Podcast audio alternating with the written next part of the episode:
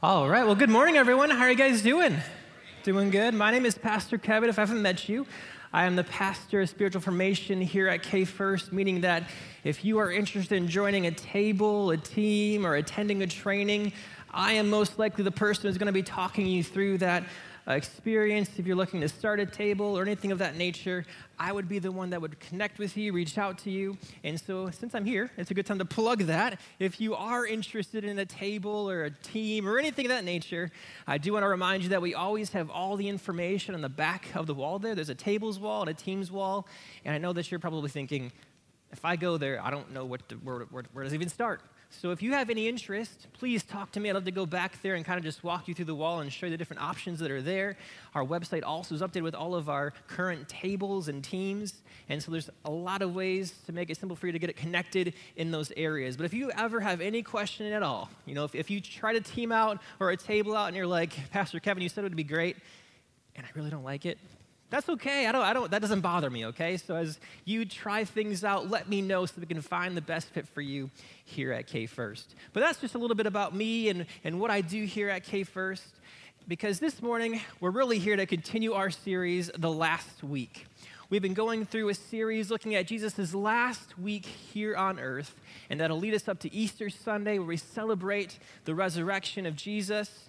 And today we're going to look what happened on Holy Wednesday of Passion Week. Now, I have a, a question for you because Wednesday is an interesting time in the Christian tradition because Holy Wednesday, it also goes by a couple of different names depending on your upbringing, maybe what church you're a part of. So I want to have a, a, very quick trivia question for you, see if anyone knows the answers. Does anyone know one of the two names that Holy Wednesday also goes by? If you do, shout it out. Ash Wednesday. Good answer. Any other answers? Well, Ash Wednesday is definitely one. But the two that I was looking for is Silent Wednesday. Anyone ever hear that term before? Silent Wednesday. Silent Wednesday, we call it that because if you look in Scripture and you see the uh, order of events during Passion Week, chronologically, some would say that there's not a ton of description of Wednesday in Scripture. And if you look at our passage for today, you're going to notice, yeah, it's a little bit smaller than all the other narratives that you find in Scripture regarding Jesus' last week. The other name that we give to Holy Wednesday is Spy Wednesday. Any guesses for why it's called Spy Wednesday? Because it's the day where Judas agrees to betray Jesus. Doesn't actually do it yet, but he talks to the Pharisees and religious leaders says, hey, I want to go through with this. Now, for us today, we're going to follow close to the narrative that you find in the Gospel of Mark. And if you're to look in the Gospel of Matthew, they're going to be very similar. They're going to closely resemble each other. But we're going to look more at Matthew, or Mark, I'm sorry, Mark this morning, because Holy Wednesday is unique in that it definitely is not as dramatic as the other stories we find during Holy Week. We don't see an angry Jesus flipping tables like you guys talked about last Sunday. We don't see a nostalgic Jesus who's sitting at his last meal with his closest friends. We don't even see a grieving Jesus who is distressed about what was to come, as we see in the Garden of Gethsemane. Holy Wednesday, in terms of Jesus' life, was not too different than any other. It was quite mundane outside of one small act to me, Wednesday kind of feels like the calm before the impending storm. And it's a time in Jesus' life that we tend to skip over in order to get to the exciting parts of the Easter story. But I believe that if we slow down just a little bit and we look a little bit closer into what happens in this moment, we'll find a situation that gives us a message that is highly relevant for us today.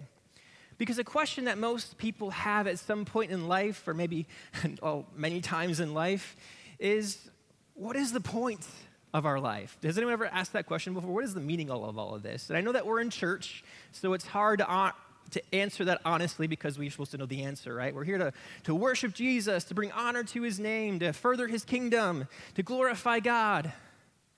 However, when we get stuck in the everyday routines, when life feels mundane, we can find ourselves wondering, what's the point? Am I even doing this right? And if we're being truly honest, we may even wonder where is God in these moments? If there's supposed to be meaning, why can't I feel his presence with me? You know, we've all been told that following Christ, it leads to transformation. It's supposed to make life better. Now, of course, there'll be hard times, but all in all, it should make our lives better. We've been encouraged through, through countless messages that God is going to use us for big things or that the best is yet to come. And those are true things, but sometimes it seems like our, that hope in Christ is so unattainable that we end up just simply attributing it to heaven because it doesn't just seem realistic for us here on earth right now. And I would have to guess that perhaps we often find ourselves feeling this way is because we fail to see how God is working in the mundane right before our very eyes. And even more than that, He is calling us to faithfully respond to Him in the everyday moments of our lives. A good example of this is the phrase, you probably know it very well, the good old days. Anyone have the good old days? Remember those days? I was there too, the good old days. And it's not uncommon for us, you know, to look back at an earlier time in our life and remember a time that was better. Maybe we were a little bit younger. Maybe we were a little bit more uh, youthful. Uh, maybe it was a time when we were a little bit more undignified. Uh, maybe your kids were younger back then. Or maybe there was something significant that happened that you look back to and you say, those are the good old days. I know for myself, I'm blessed to know that I have some friends from high school that I'm still really close to, and I get a chance to talk to them fairly often. And we, when we talk, we often talk about the good old days, the, the moments from high school, and even beyond that, that we can celebrate together. And many of those moments, though, are some of those more undignified ones, if anyone can relate from your younger years. Uh, one of those moments in particular that I find humorous even till today is a time when we were sitting in class. It was earlier in the, the school schedule, I guess one of our first couple classes. And you should know that my school that I went to, it was a smaller private school. So for us, we didn't really need to carry a backpack around. You could get to your locker and to class in plenty of time. You know, there's some schools that are so big you got to carry a backpack everywhere because you're going to miss your class, right? But for us, we could get to our locker and back and forth pretty easily. So not many people utilize their backpack to its full potential, except for one of my friends who would constantly lug a backpack everywhere he went. And it probably like weighed the same as like a small human, maybe a child. Uh, it was pretty heavy. And he, I don't even think he knew his locker code because he just never even went to the locker. But, anyways, we were sitting in class one day. We must have been working on a group project because we noticed that in the classroom there was a door that led to the outside. And just outside that door were some bricks. And my friend who has the backpack, he went to the bathroom and so my friends and I, we got together and we said, hey, it would be really funny if we grab one of those bricks and put it in his backpack. And we'll see how long he goes throughout the day without noticing that it's there. So, you know, I don't know, I don't know how we snuck outside to get these bricks. They weren't far, but we somehow we during this class period, we opened the door, we actually grabbed a couple bricks, not just one, and we put them in his backpack, okay? He comes back from the bathroom, sits down, the bell rings, he grabs his backpack, puts it on, and we're kind of all watching, like, is he gonna notice? And he walks out the door like nothing happened. The entire day, we go through all of our classes, long story short, we get to the very last period of the day, and we're wondering, has he found these bricks and just not said anything? Like, what is going on? He, there, he must feel something. And so, as you know, teenage boys do, we're all kind of giggling a little bit and go, hey, has your backpack felt heavier today? and he notices, you know, the suspicious giggling in the background, and he goes, What? He looks at his backpack, opens it up to find two big bricks sitting in his backpack, and he was not happy in the moment. But to us, it was pretty funny, and hopefully today he looks back and thinks it's funny. I don't know if he does. But those are the good old days, right? And I'm sure you have good stories just like that of times when you did silly things or times that you can celebrate. But as I find myself feeling nostalgic in this moment, I've come to realize that the good old days are not just the past, they're the days that you're living in right now. I wholeheartedly believe that following Jesus helps us to recognize that the moments that seem mundane or ordinary or just like a phase of life are not moments to be missed, but moments to be cherished as they happen. Because the Holy Spirit is speaking at each moment, leading us, but quite often we're too distracted to listen because we're so focused on the next big thing. Now, please note, as, I, as we talk about this this morning, I am not saying that we should not plan for the future. We should. But we can't be so focused on the future or even so reminiscent of the past that we forget to see the opportunities that are right in front of us that God is giving us every single day, right here and now. And I believe that our passage this morning is going to reveal this to us. So I want to invite you to turn to your Bibles to Mark 14, 3 through 9. In a moment, it'll be up on the screens as well, I'm sure. But before we read it, I do want to address something real quick, okay? So you can find it in your phone, which will be two seconds. Or if you have a paper Bible, it might take you a little bit longer. But as you do, um, I want to just make a note of something real quick because if you were to turn into Matthew 26, 6 through 13, like I said earlier, you're going to find a fairly identical account of this story. It's going to follow basically identically. However, if you turn to the Gospel of Luke or John, they also have accounts of Jesus being anointed, but are, there's some difference in the details of who is anointing Jesus, how they anoint Jesus, and when they anoint Jesus. And we're not going to go into a ton of detail regarding those differences because we're here to focus more on the mark this morning. But I do want to let you know that depending on which gospel you look at, you might think there's some contradictions going on here. They're not telling the same story, or maybe the details are a little bit different. And to be honest with you, you could probably make a case for one, two, or even three separate anointings of Jesus. And if that's the case, they're all there. You can get something from all of them. They can all be true. But I want to give you a quick note about what happens when we see contradictions, specifically in the Gospels. I want you to remember two quick things, okay? And the first is that biblical history, it's different than contemporary history. Let me give you an example. I want you to finish this famous line. I'm going to flip it though. But finish this famous line, all right? Columbus sailed the ocean blue in 1492. Now, if you were to go to the bookstore and you pull out a book on Columbus and it says, you know, he sailed, this, sailed the ocean blue in 1492, you're going to say, yeah, that sounds right. Now, if you pull out another book and it says he sailed the ocean blue in 1452, you're probably going to throw that book out, right? That's not a historical text.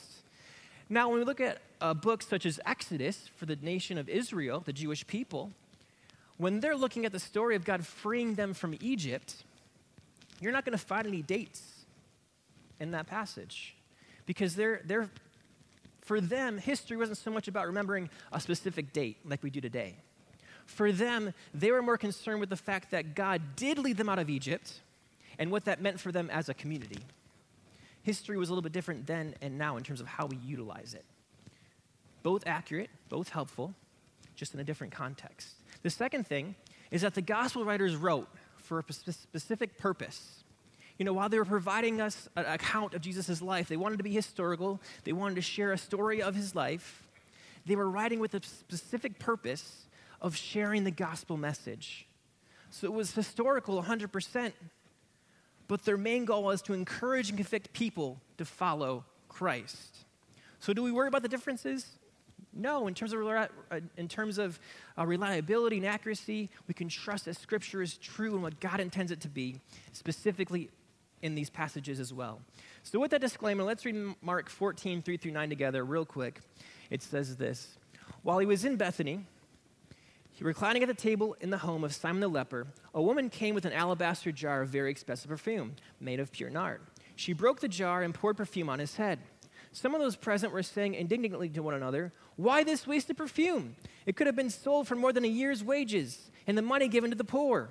And they rebuked her harshly. Leave her alone, said Jesus. Why are you bothering her? She has done a beautiful thing to me. The poor you will always have with you, and you can help them anytime you want but you will not always have me. She did what we could. She poured perfume on my body to prepare for my burial. Truly, I tell you, wherever the gospel is preached throughout the world, what she has done will also be told in memory of her. So, upon first reading, we definitely get the sense that there is something meaningful going on, right? That Jesus takes her act in a meaningful way. But I want to illustrate it to you even further by breaking down a few things because it takes the story to an even deeper level. So, the first thing I want you to notice is whose house they're eating at. His name is Simon the leper. But here's the thing Simon the leper, was he a leper? Probably not. Why? Because if he was a leper, He probably wouldn't have guests over his house. He probably wouldn't even have a house. And he probably wouldn't even be allowed in the town. So, what we can take away from this term of Simon the leper is that he's been healed of leprosy, most likely by Jesus, or maybe one of his disciples, but by Jesus' ministry. And he's someone that the Christian community who's reading the Gospel of Mark would have recognized and said, Yes, I remember that Simon. I remember how he was healed. So we have Jesus here at the meal with his closest friends, hosted by a man who was healed through his ministry. And we know what Jesus says about, his, about the woman's, sac, woman's offering that gives us a clue that he probably has his impending death on the back of his mind. It's something that maybe he's contemplating even in this moment of just being with his friends, eating a meal. Perhaps he's trying just to enjoy some moments of normalcy before his impending death, before the days got a little bit crazier. When all of a sudden, a woman stops by the home, but we don't know her name. Some people think it's Lazarus' sister Mary. Could be acquaintance, could be a stranger.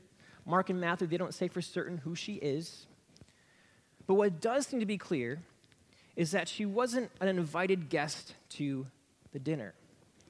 The language used in the Greek it basically explains that Jesus was already at the meal when she arrived. If she was invited, they probably would have waited for her. She would have been on time, she would have been there for it.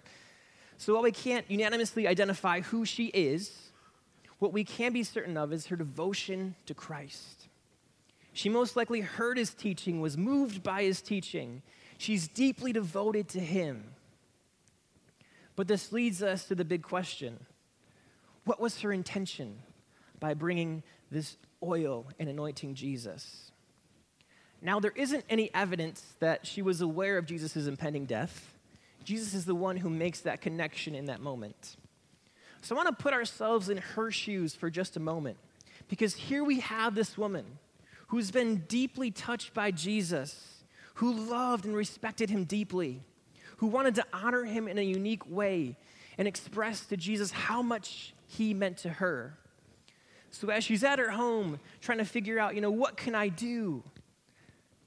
What can I do to show this man that I admire so much, who I respect so much, who has blessed me so much, that I am devoted to him?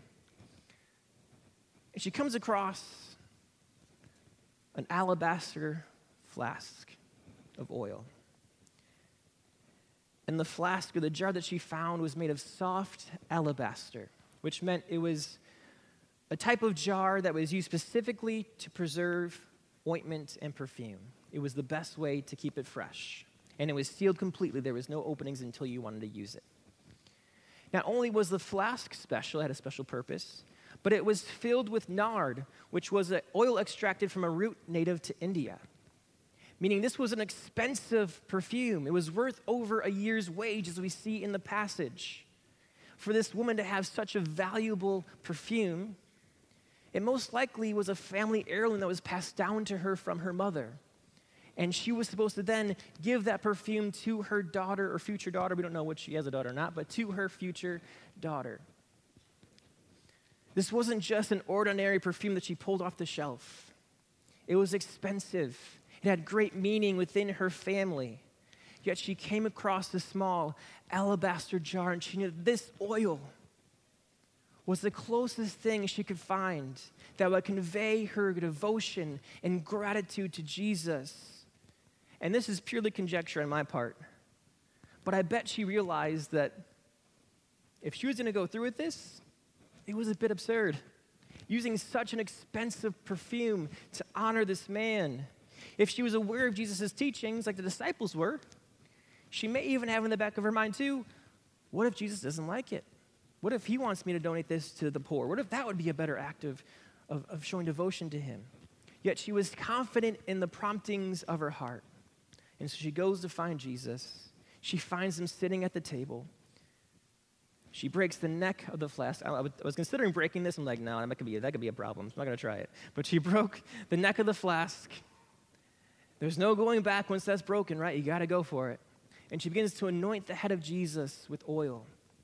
One scholar I read believes that she didn't just lightly oil Jesus, she didn't just lavishly oil, anoint Jesus, she drenched Jesus in the oil because it's open. You got to use it.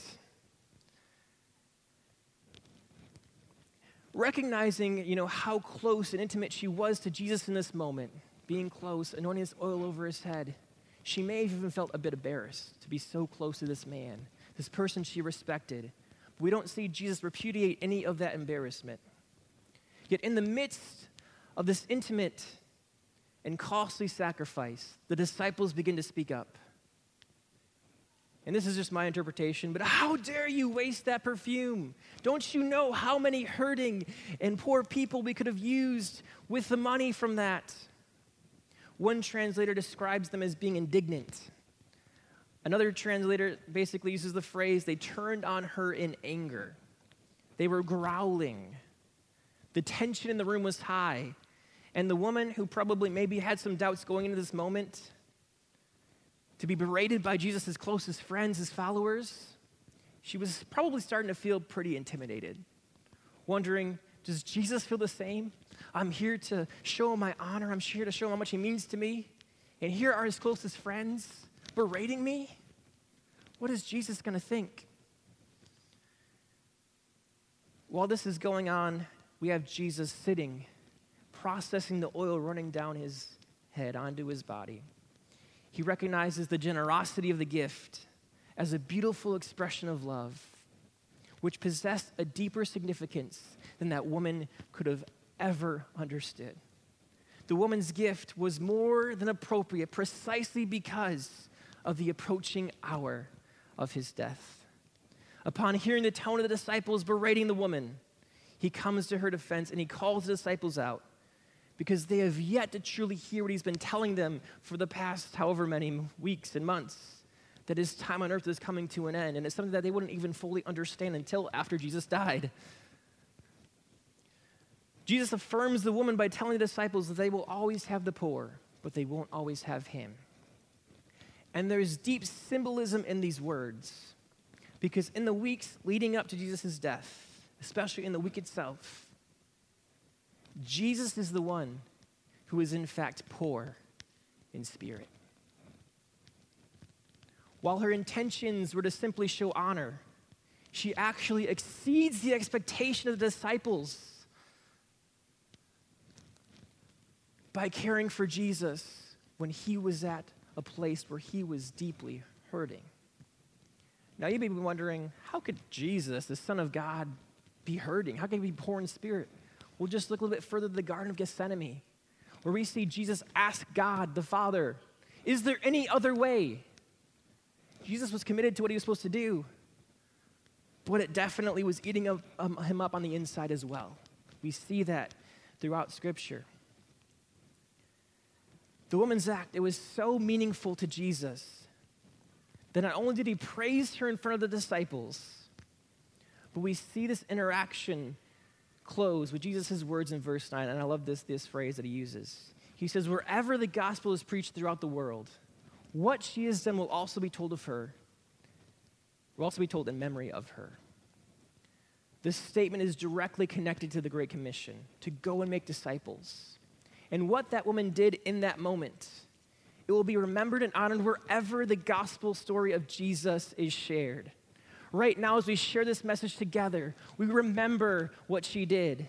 We may not know her name, but we know her deep level of devotion to Christ, her willingness to give a gift so precious, to do what may have seemed foolish, yet it was exactly what Jesus needed in that moment. She was faithful to the prompting of God in her heart. She wasn't dismayed. She performed an act that to some seemed wasteful, but to God it was admirable. And the reason why I'm spending so much time breaking this passage down with you is because I don't just want you to hear it, I want you to feel it, to experience it, to know what was happening in that moment. Because something special happens in this passage. We often fly over it to get to the drama of the scripture or this drama of Passion Week. But in the mundanity of Jesus eating a meal with his friends, in the lull of a week that would change history forever, we see something so beautiful because this one recognized, amidst the mundanity of her own life, she needed to disrupt the norm, to have faith in the prompting of her actions to express complete devotion to Jesus. What I want you to see this morning is that life is going to be mundane. In our culture, it's also going to be really busy.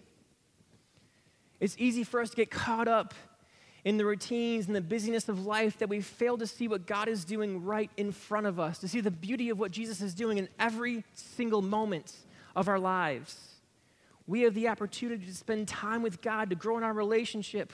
We come into contact with people every single day who need to know Jesus, need to feel his love. And if we are simply going through the motions each day of our lives, we will find ourselves looking back at the good old days of our lives without recognizing that God was at work in our past, just as he is right now, and he will continue to do in our future.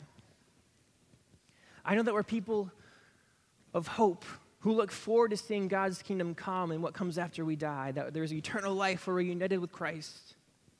We can sometimes forget that God's kingdom is here and now.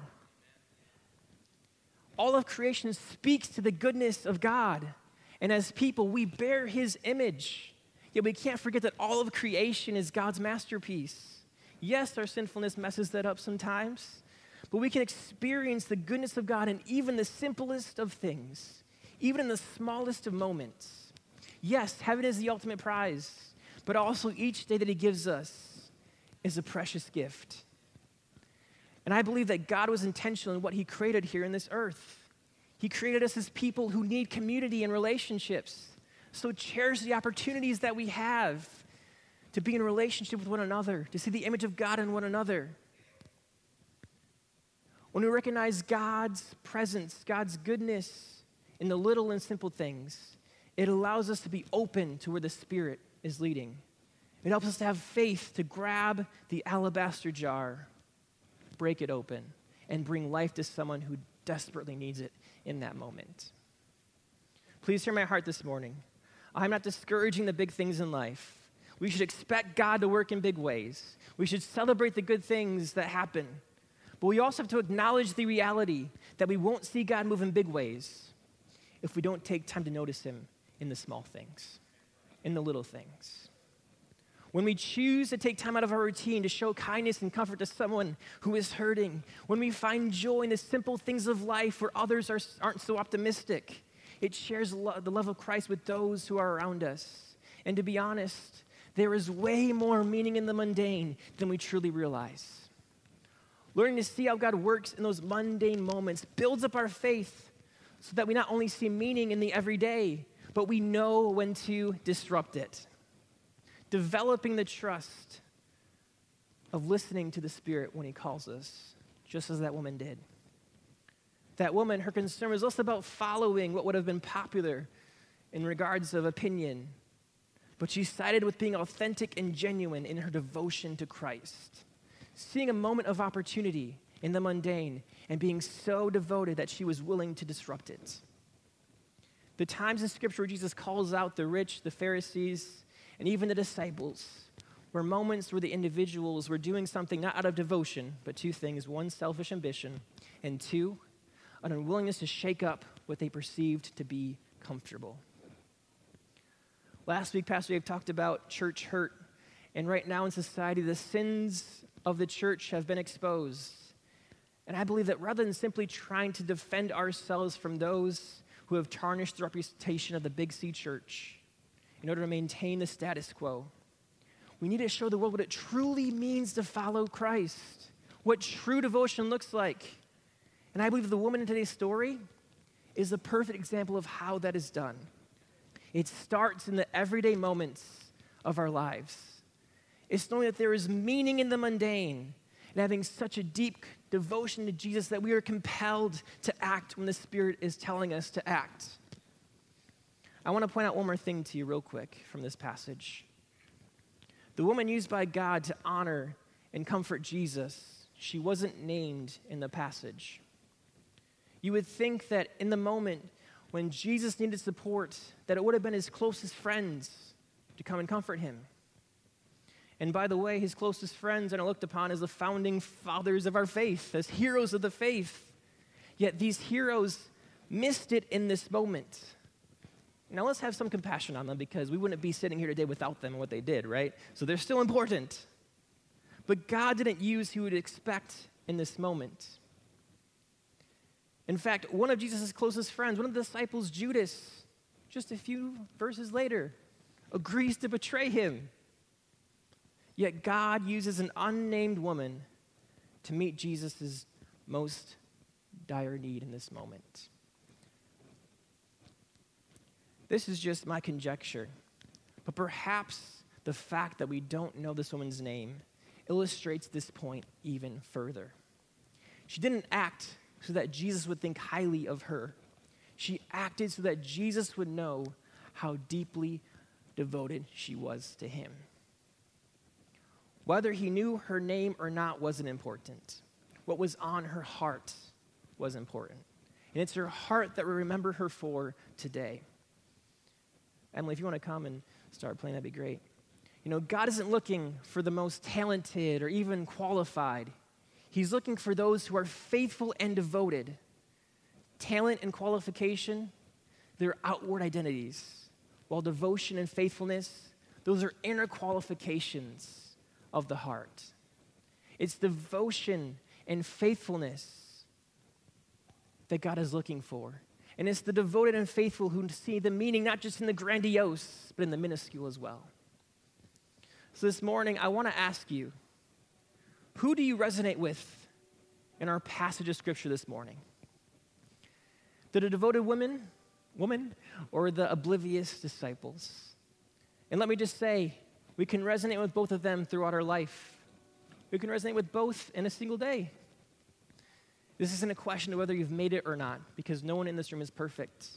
I'd love to say that I'm as devoted as that woman, but more often than not, I'm just like those disciples. Do you resonate with the woman who was so devoted to Christ that in the midst of her everyday life, she was able to hear the Spirit's prompting and to honor Jesus, one of her most precious, precious possessions? Are you motivated out of your devotion to Jesus? Do you see God working in the mundane? Are you willing to act within the everyday moments of life to bring honor to Him? Or do you reflect the disciples who get so caught up in the motions of being an ideal Christian that you get so caught up in doing the right thing, saying what's right, more than truly knowing his heart. She knew his heart in that moment because she was open to the Spirit speaking. My guess is we probably all want to be more like the woman this morning. So I want to give you just a few quick things that I believe will help us to begin our journey of devotion to Christ or take us to that next level in our journey of devotion to Christ. And the first thing is simple. You guys know this. Prioritize spiritual formation. Pray, read scripture, Talk about faith with friends. Simplify your life so you can focus on what truly matters. We get caught up in so many things.